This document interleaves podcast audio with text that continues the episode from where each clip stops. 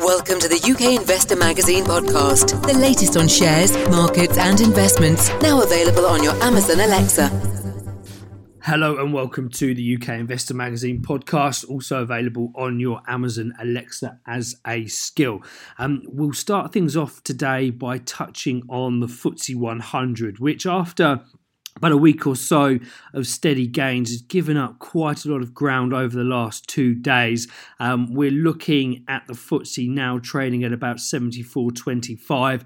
Um, that's given up about uh, about 30 to 40 points on the day, and it's roughly about 100 points off of a recent high of around the sort of 75.25 level. So it's a weaker day out there on the FTSE 100, but it's nothing that is overly dramatic.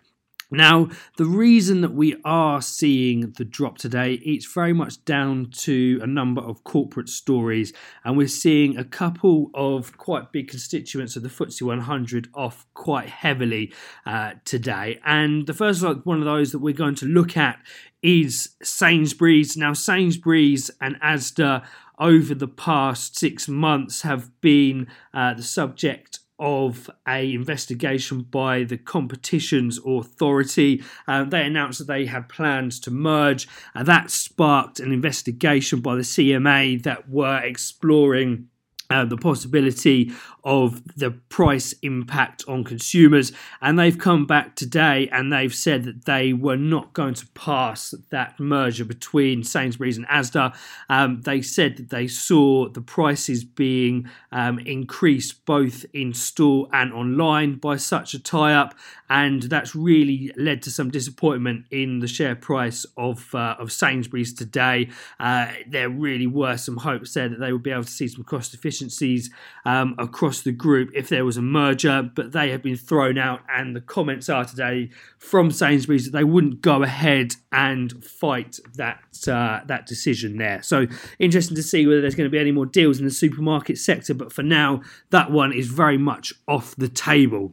So just going to touch on before we, we carry on with the uh, number of shares in the FTSE 100 on another merger which has been very much uh, dampened today, and that's a merger between Deutsche Bank and Commerzbank in Germany. The group said that they didn't see the cost efficiencies of a merger offsetting the actual costs of going through uh, with the tie up. So, again, they're looking pretty soggy today. It was a tie up and merger that was very much being championed by some of the government in Germany because they saw possibility for uh, one big strong bank to really be leading the the German finance industry there. Both of the institutions Deutsche Bank and Commerzbank have got their problems but they were seeing a, a tie up there as a possibility of those being able to be eradicated. That doesn't seem to be the case.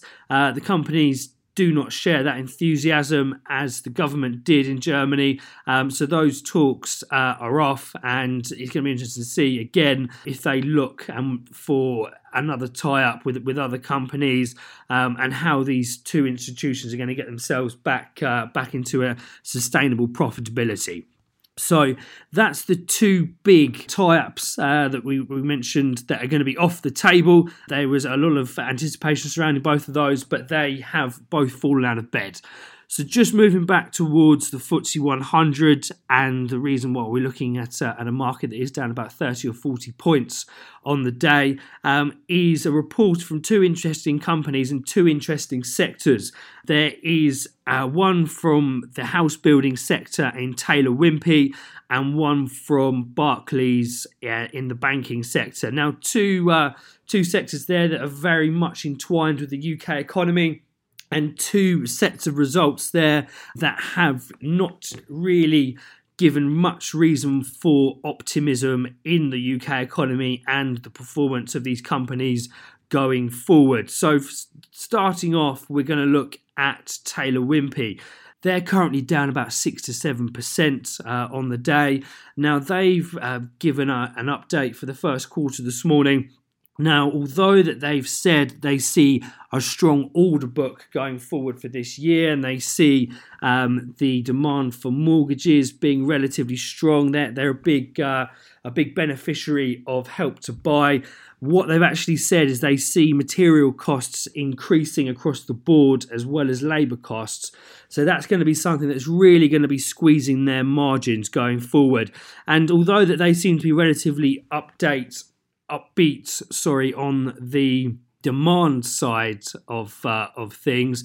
Um, there are some questions over um, the mortgage application data that's coming out um, from the Bank of England and how strong the housing market actually is. So, with Taylor Wimpey coming out and themselves saying that they see um, cost pressures and the economic environment really pointing to a slowdown in demand, that doesn't bode very well for for Taylor Wimpey and the rest of the house builders. So we are seeing them down um, quite heavily. There was a big drop um, this morning on that announcement, so they're down about six and seven percent as we speak.